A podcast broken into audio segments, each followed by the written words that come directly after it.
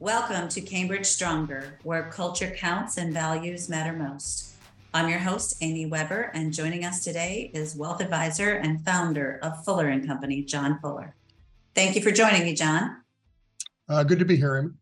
I always like to begin my podcast by giving my guests the chance to tell their story, and yours, I know, is very special and intriguing. So let's start there. Talk about your journey into the industry. How did it begin? and how has it evolved over the years? Yeah, not that uniquely, but as a teenager, I was very interested in the stock market. Uh, it was maybe I was a teenager in the early 80s, mid 80s. And so the stock market had been pretty poor for the preceding 10 or 12 years.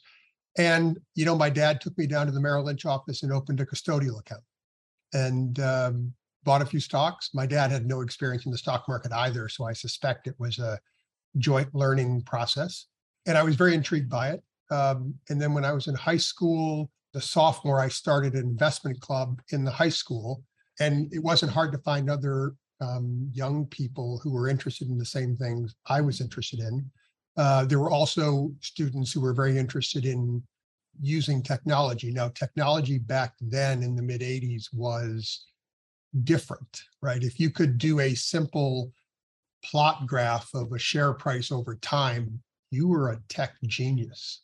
And uh, and so we enjoyed writing reports on stocks. We enjoyed tracking all of those things. The first sort of real interest that I had in it was the group of guys I, I was working with and, and girls was putting together ideas. And we said, okay, well, we have to try this out. We need real money.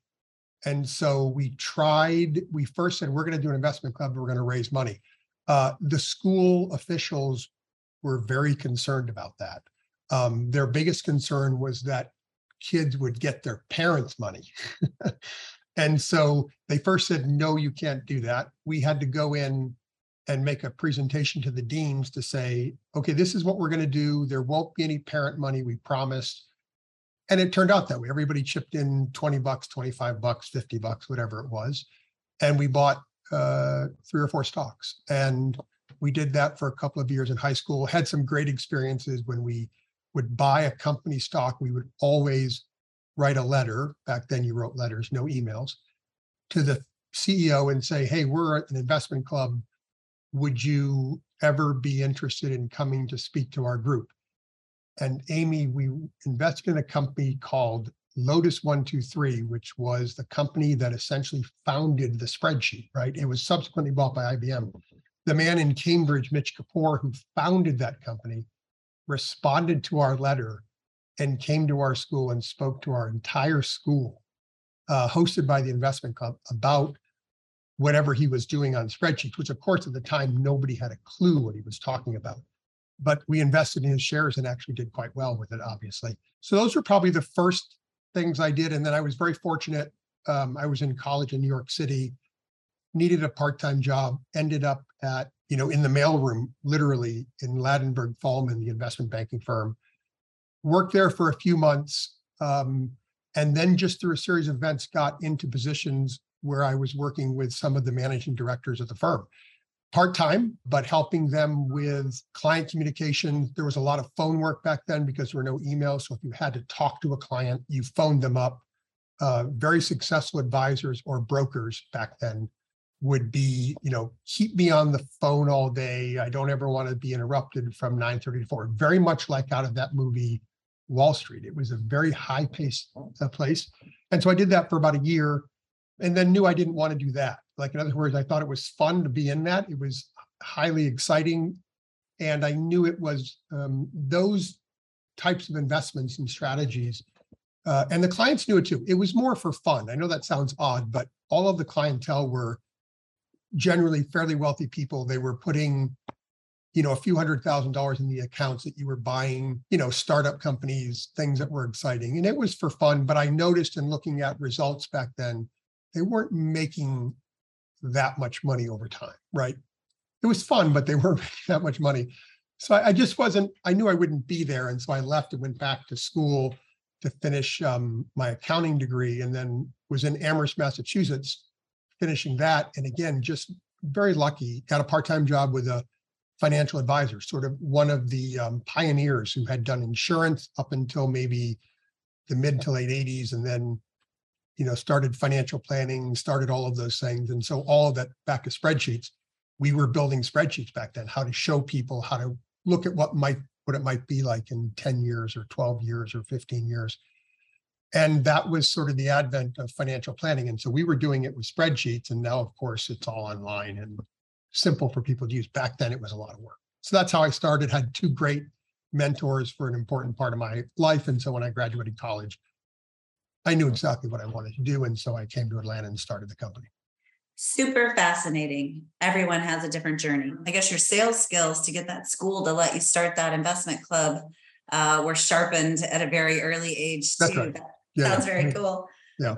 No, uh, no offense meant, but um, you don't come off to me ever since I've met you as an accountant. Yeah, correct. So Yeah. So I think that there's a combination. I knew the value of accounting. I knew there was value there in understanding how financial statements work. That's absolutely true. Really, to be honest, the, the number why I have an accounting degree is because it got me through school the fastest. I was, I was, I was, uh, I don't know how old I was, but I was, I want, I knew what I wanted to do. So I said, okay, how do I get a degree? And it was finance, management, accounting, and marketing. Accounting got me through the fastest. So that's what I did. Yes, I love it. I think it's really important for younger people, whether they're going into our industry or not, to know that sometimes whatever the degree in, it gives you value, but that doesn't have to be where your career Right. uh, begins and ends. So good example. Knowing debits and credits, though, never is a negative. You know debits and credits, uh, um, there's some saying, and I can't remember the saying, but if you can do the math, you're worth a certain amount. If you can do the math and explain it, you're worth more. So I encourage people to know their debits and credits if, if they're inclined that way. So you founded Fuller and Company. I think more than 30 years ago, Yep. from where you just left off. What's the key to building your own firm and maintaining it? Yeah, I mean, uh, when we, you know, if, if I go back and read the mission statement that I wrote back in 1990, it was, it- it's funny to read because back then, like investing in technology was something, whoa, really? Would somebody do that? Uh, but when I read it, the reflection on it is, it was always put the client first, right? How do you get the client first? How do you deliver a client-centric service? Which has served us well, right? I mean, over the years. Investing in technology is still right, although you know, back then it would cost a lot of money to buy a server. So that seemed like it was the biggest investment I could make. Now you can buy a service, a server for nothing or somewhat nothing. And so the big investment is in people. So I think the transition was, you know, heavy investment in technology, then realizing you needed good people. I haven't been good at that the entire 30 years, right? I mean, as an entrepreneur, I probably was pretty poor at that for the first 15 years and probably inhibited growth, right? Because I looked at people as a, you know, as a cost and I didn't do it right. And then, you know, 15 or 20 years ago, I said, no, if you're going to do well at this, you've got to have great people around you. And so you have to invest. And invest not only means money, but it means uh, meeting people where they are, understanding what's important to them, validating all their worries and concerns, all those kinds of things leads to really good teams. And so it took me 30 years to get there, but I think, you know, in the last handful of years, we put together a team that I never imagined, say 15 or 20 years ago. So, you know, people and uh, client first. I read on your website that your team actually represents over 100 years of combined client service and financial industry experience. So that's a great segue. That's impressive.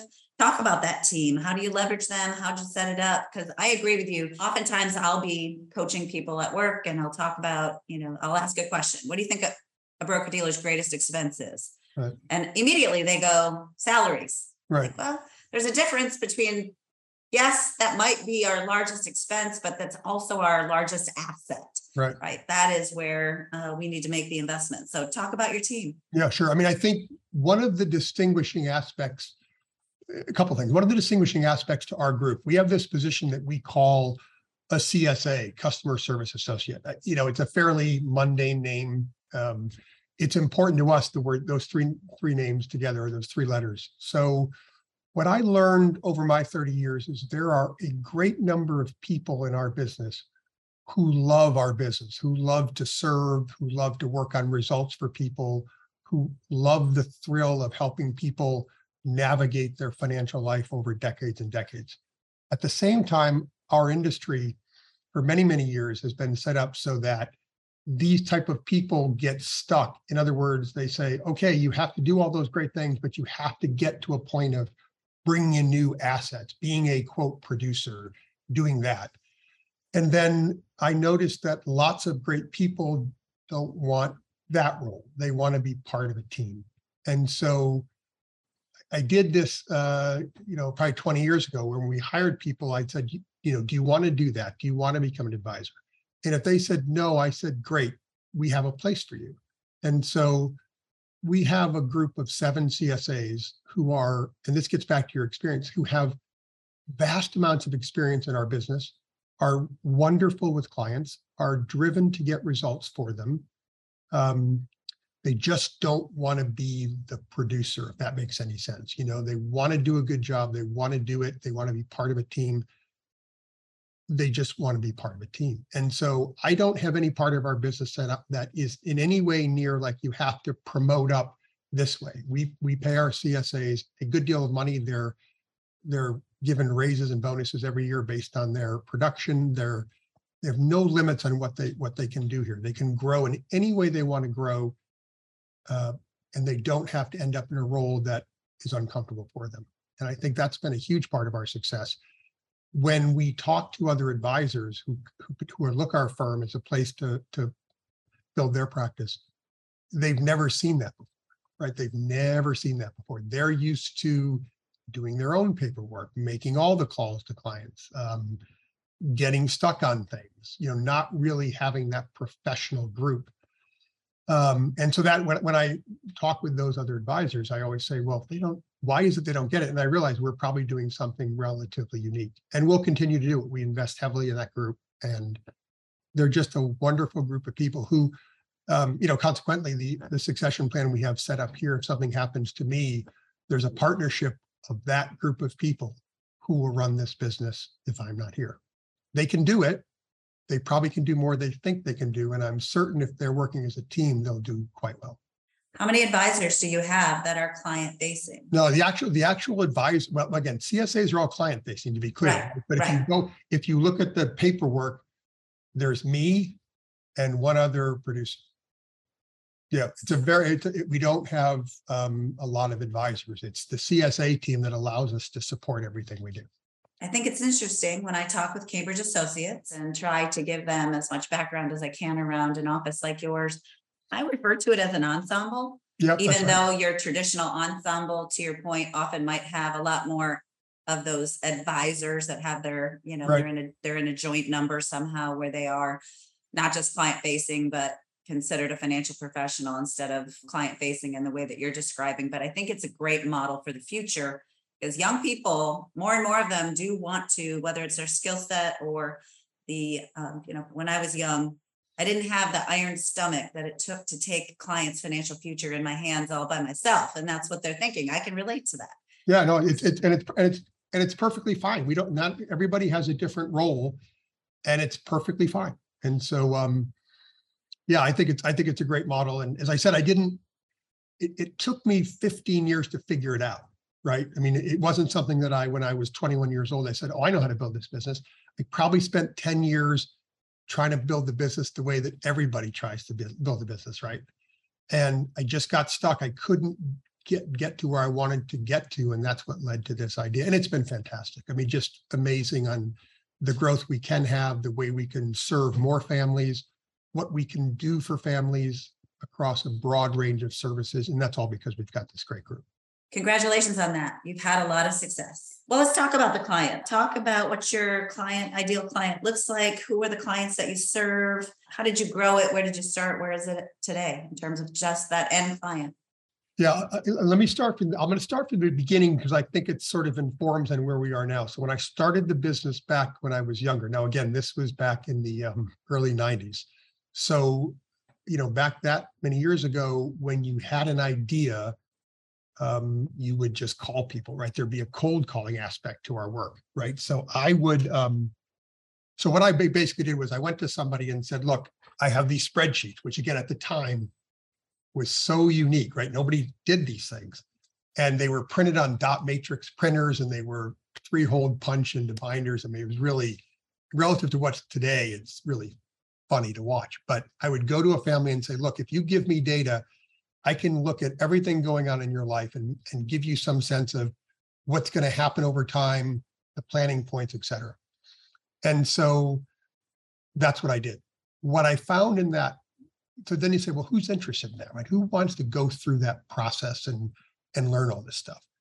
Uh, the person would have to be oriented towards planning. It wouldn't be like a stock person who's like, well, I got a Merrill Lynch guy and I like to get good ideas. And that really wasn't what I was doing.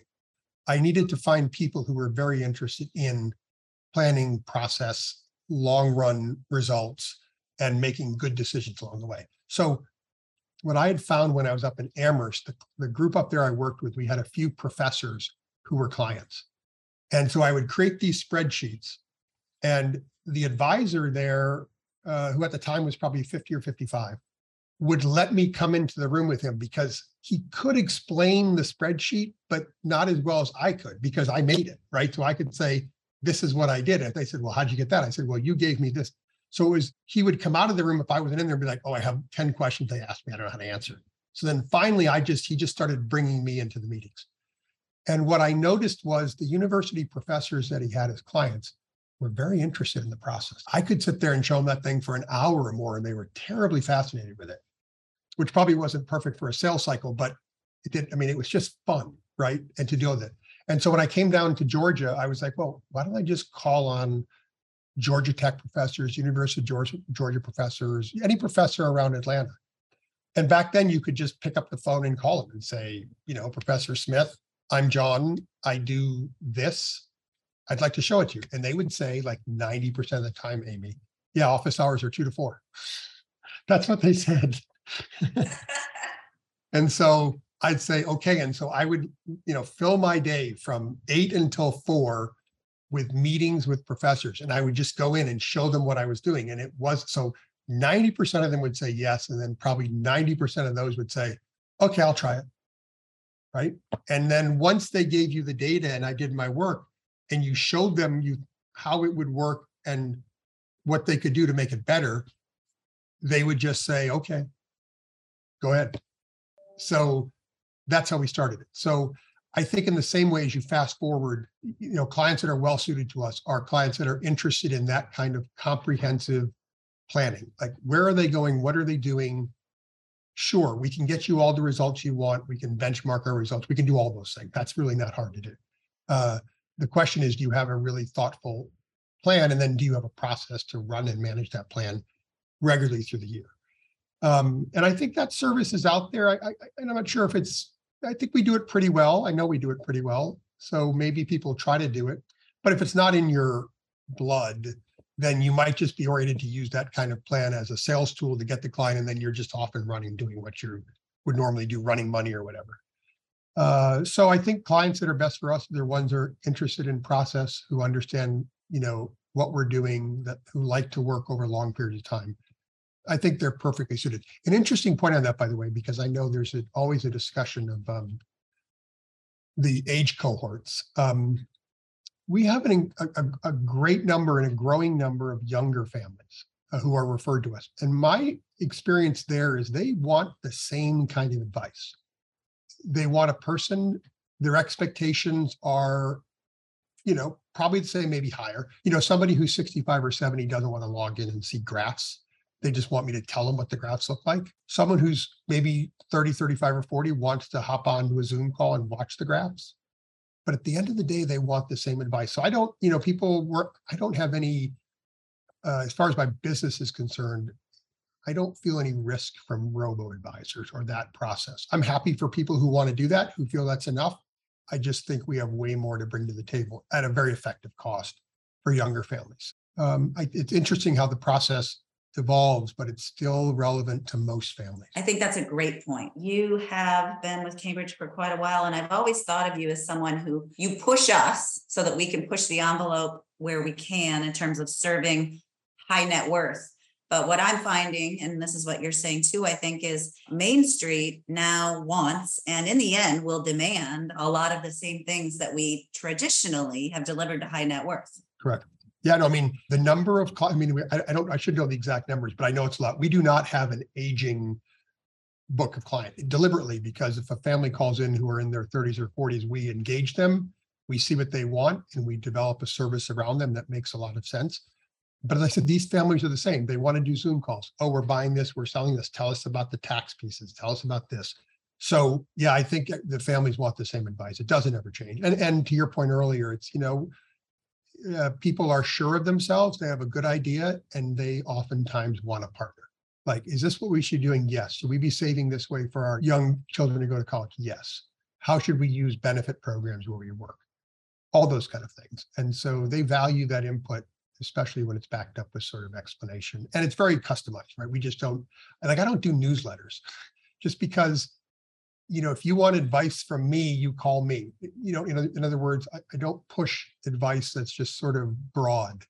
We stay in touch regularly with clients anyway, so I don't use techniques like that. One of the fascinating things that I've learned about you over the years as well is, and I think everybody strives to do this, but you do it really well, is train the clients that you are their primary point of contact for a lot of things going on in their life, even things that many financial advisors probably wouldn't even think about telling their clients to call them for. And how important has that been to you building that relationship? Uh, I think I, I I learned this early on in the process because I've been doing tax returns and tax planning since day one. So, you know, I think just from a pure business perspective, clients want that. I mean, you have every once you have a client come along and says, no, no, I should divide up those roles and checks and balances and all that. And, and that certainly makes sense. I can understand the process. I find though that if you have, because even if I have a client that says, I'm going to leave my tax return with my cousin, I don't really care. That's fine. There's what I tell them is you're still going to get the tax advice from me. I'm not going to just, you know, abdicate that to that person because I don't know what they're doing we get involved in anything that our clients need us for, advice on anything they need us for. And it can range from buying a car, certainly buying house, any capital transaction around housing we're involved in, in some way or the other, however they need us, whether it's modeling what will happen, whether it's just discussion around tax purposes. We're very engaged on their benefits. You know, what are they doing? Are they using all the benefits the way they should? there really isn't any part of their life that we don't touch. Relocations, job changes. I always have something to say, something to add. New businesses, we have a lot of um, when a client starts a new business, a consultant or a small business, and there's a lot of people doing that.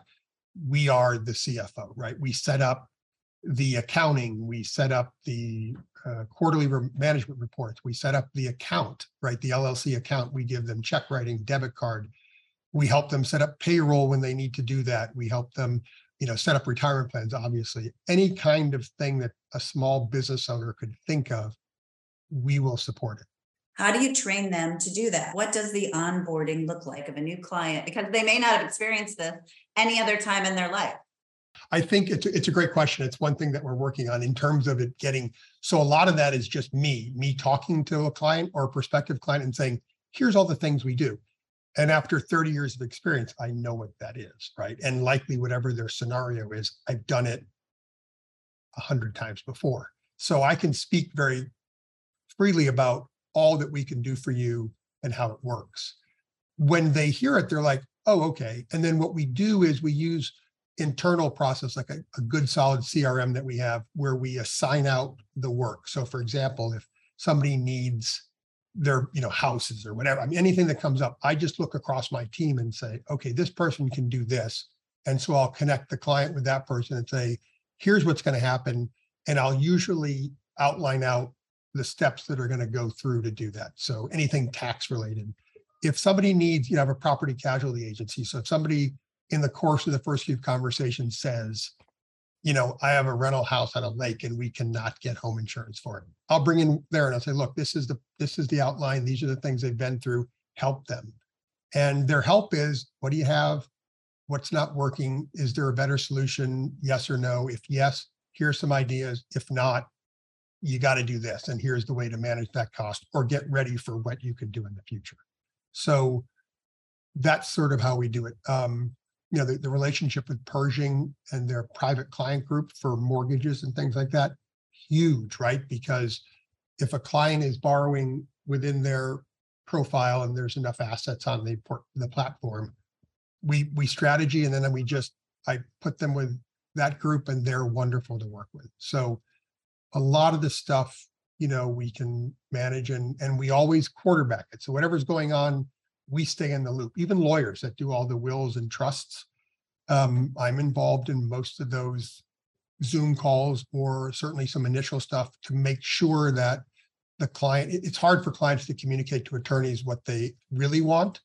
And attorneys are, you know, they're they're great professionals and sometimes they also want to move it towards a standardized approach. And so I just sort of step in there and try to keep it on track so the client gets exactly what they want. So I think that's how we do it, just by being engaged, making sure that we're giving advice and letting the client know if you have questions or something comes up, email us and then we respond very quickly. I remember long ago, you made a statement to me that has stuck with me. You never want to become the lowest common denominator in your clients' lives. Right, right. You always want to be that first call. So I guess finding their pain points early on, helping them with a few things, and then making sure they have your phone number, right? That's correct. Yeah. And they do. And they, and they, you know, the people here in the office sort of joke about it because if a client doesn't hear from me for, we have a handful of clients, if they don't hear from me like in 60 days, they think I died they'll call in and say, "Is John okay?" And Carla will say, "Yeah, no, he's fine. I just haven't heard from him." And Carla's like, "Well, he just talked to you 59 days ago." Oh, okay, okay, that's fine. Okay, he's okay though. Yeah, he's okay.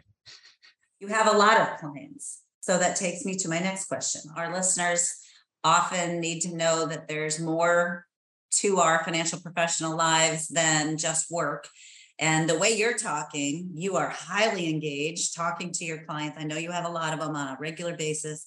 This customization means that you're touching everybody in their most unique way. How do you still have a life outside of all of that? Mm-hmm. Is yeah, well, that team? I do have no, I do have a life. uh, the answer is is you know technology, right? Like I don't. I, I was talking about this yesterday. The way that we use technology, especially around client CRM, the CRM software, I try to explain to advisors or who, who listen, you don't want to consume any mental energy on trying to remember something about a client that you don't need to remember at that moment, right? You, you, you need to remember it, but I don't have to remember that. Like I got an email today from Carla where she said, um, a, a quick reminder, like this is a new client and you you had told me two weeks ago you want to get on the phone with them and just reaffirm all the strategy. I can tell you in the last two weeks, I didn't think about that because I knew Carla would remind me about that. Right. And so part of it's that process of trusting that I'm going to be in front of the right people at the right time when they need me.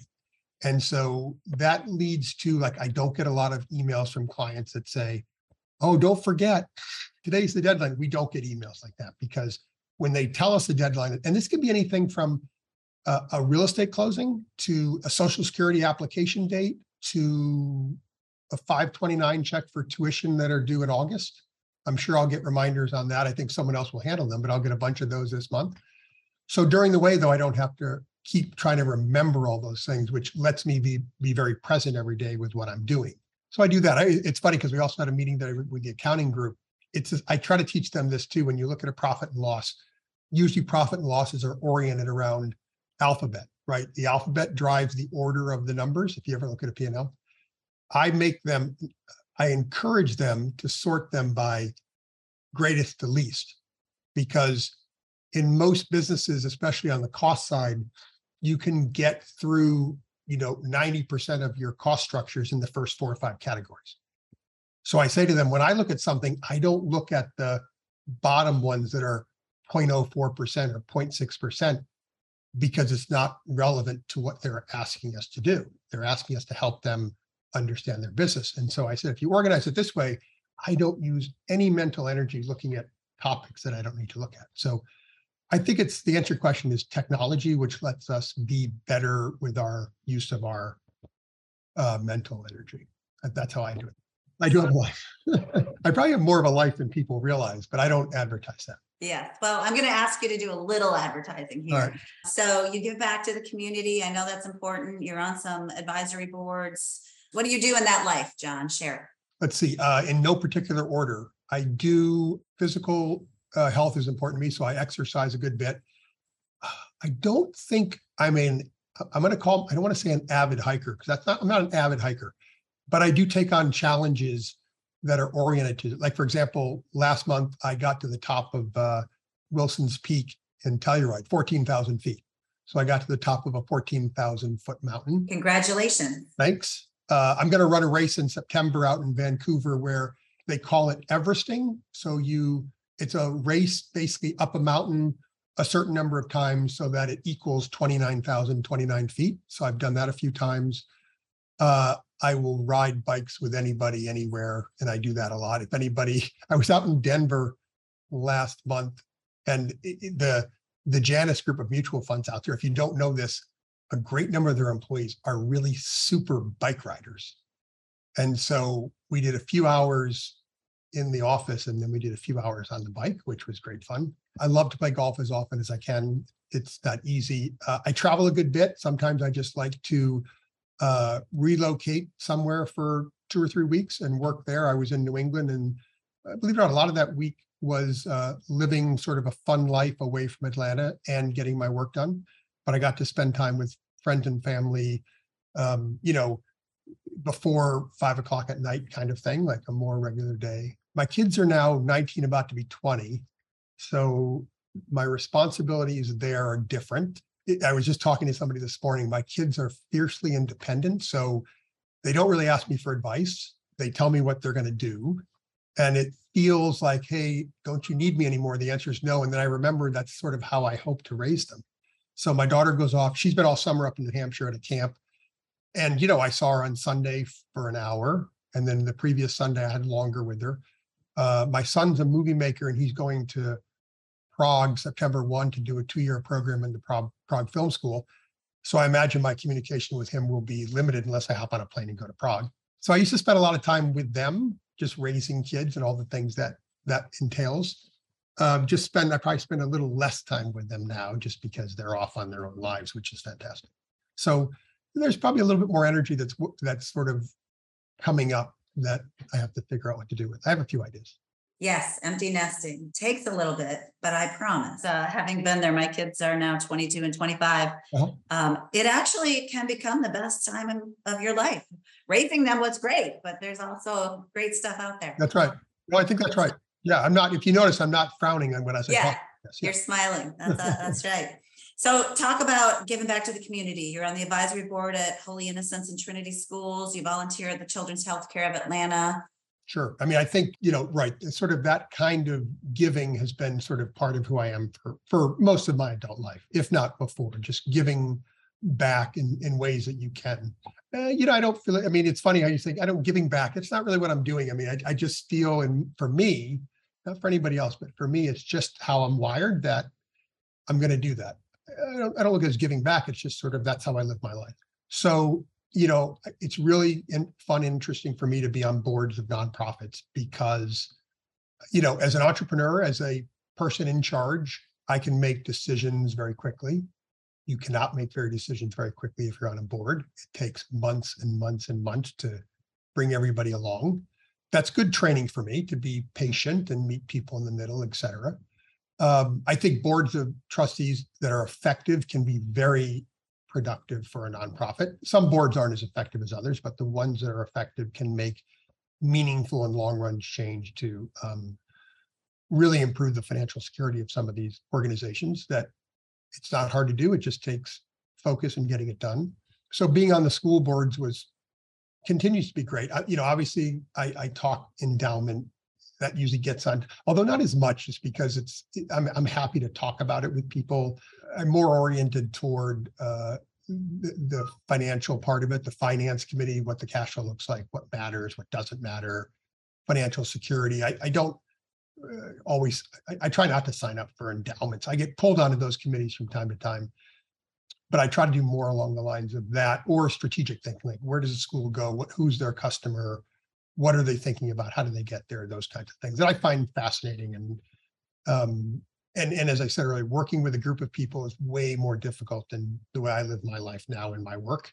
So it's good training for me to be balanced. And yeah, so that I did that. I do that. Um, uh, for me, it's really easy to give money to uh, schools just because there's lots of kids, um, you know, that deserve all the opportunities. And for one reason or other, the money doesn't work. So to fill those gaps is really an easy thing for me to do. I grew up in um, uh, Western Massachusetts, and sort of it, it's one of those places that, you know, it, it certainly is beautiful, and it's uh, you know it's a working class area, and so when the recessions come, those families often are hit disproportionately, and kids can't go to school, right? They can't because there's not that extra money.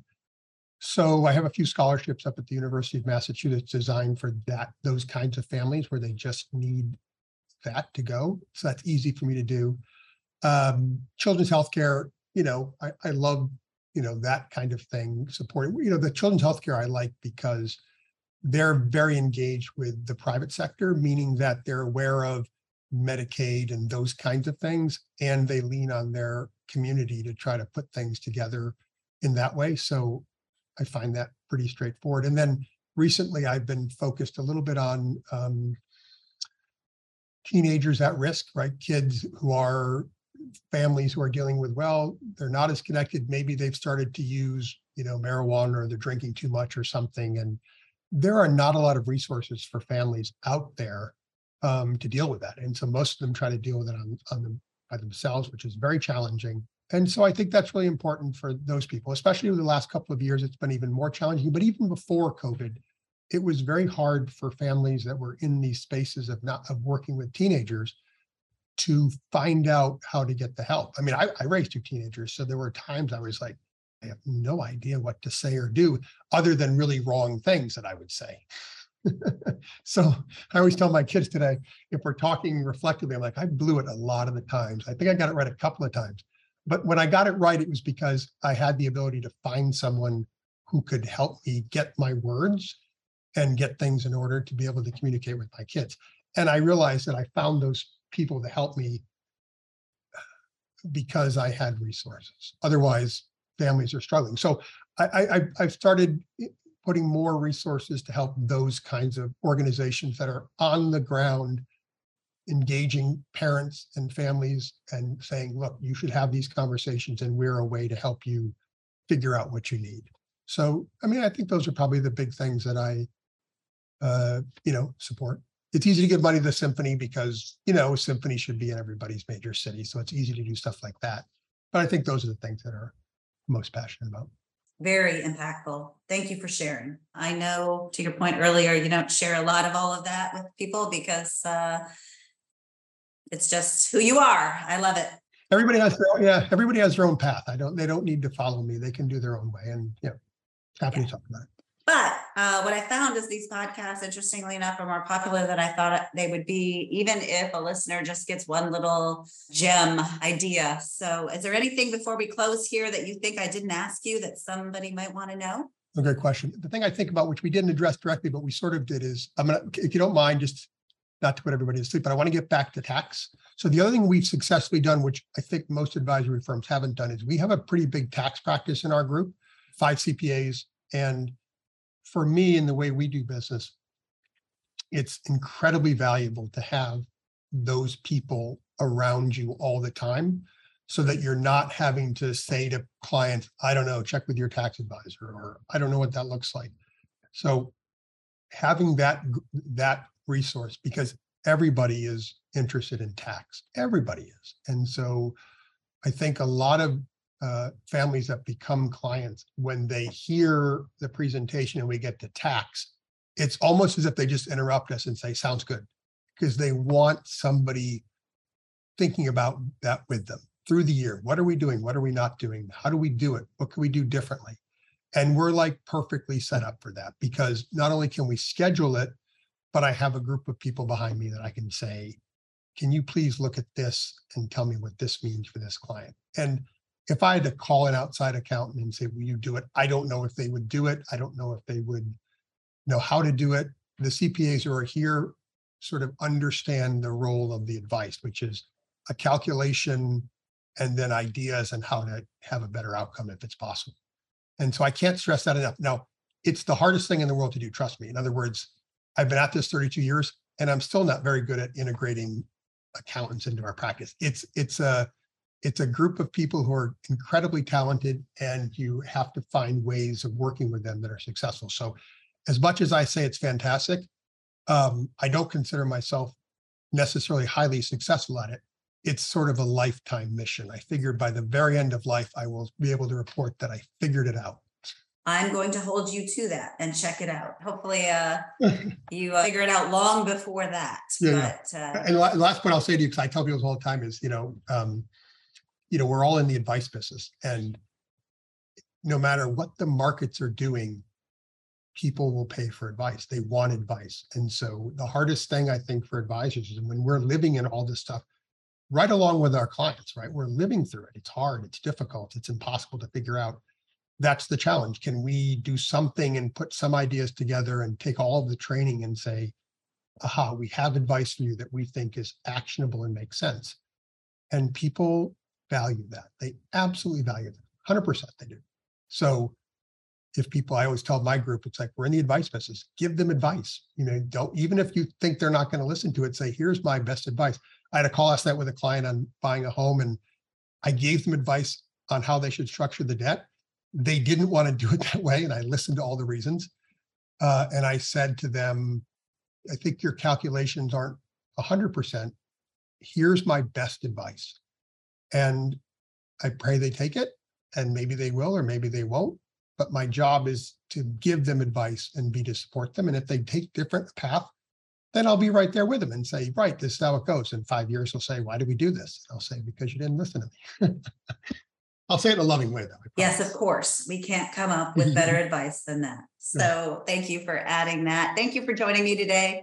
Thank you for trusting Cambridge and being such an important part of our firm. You make us better every day.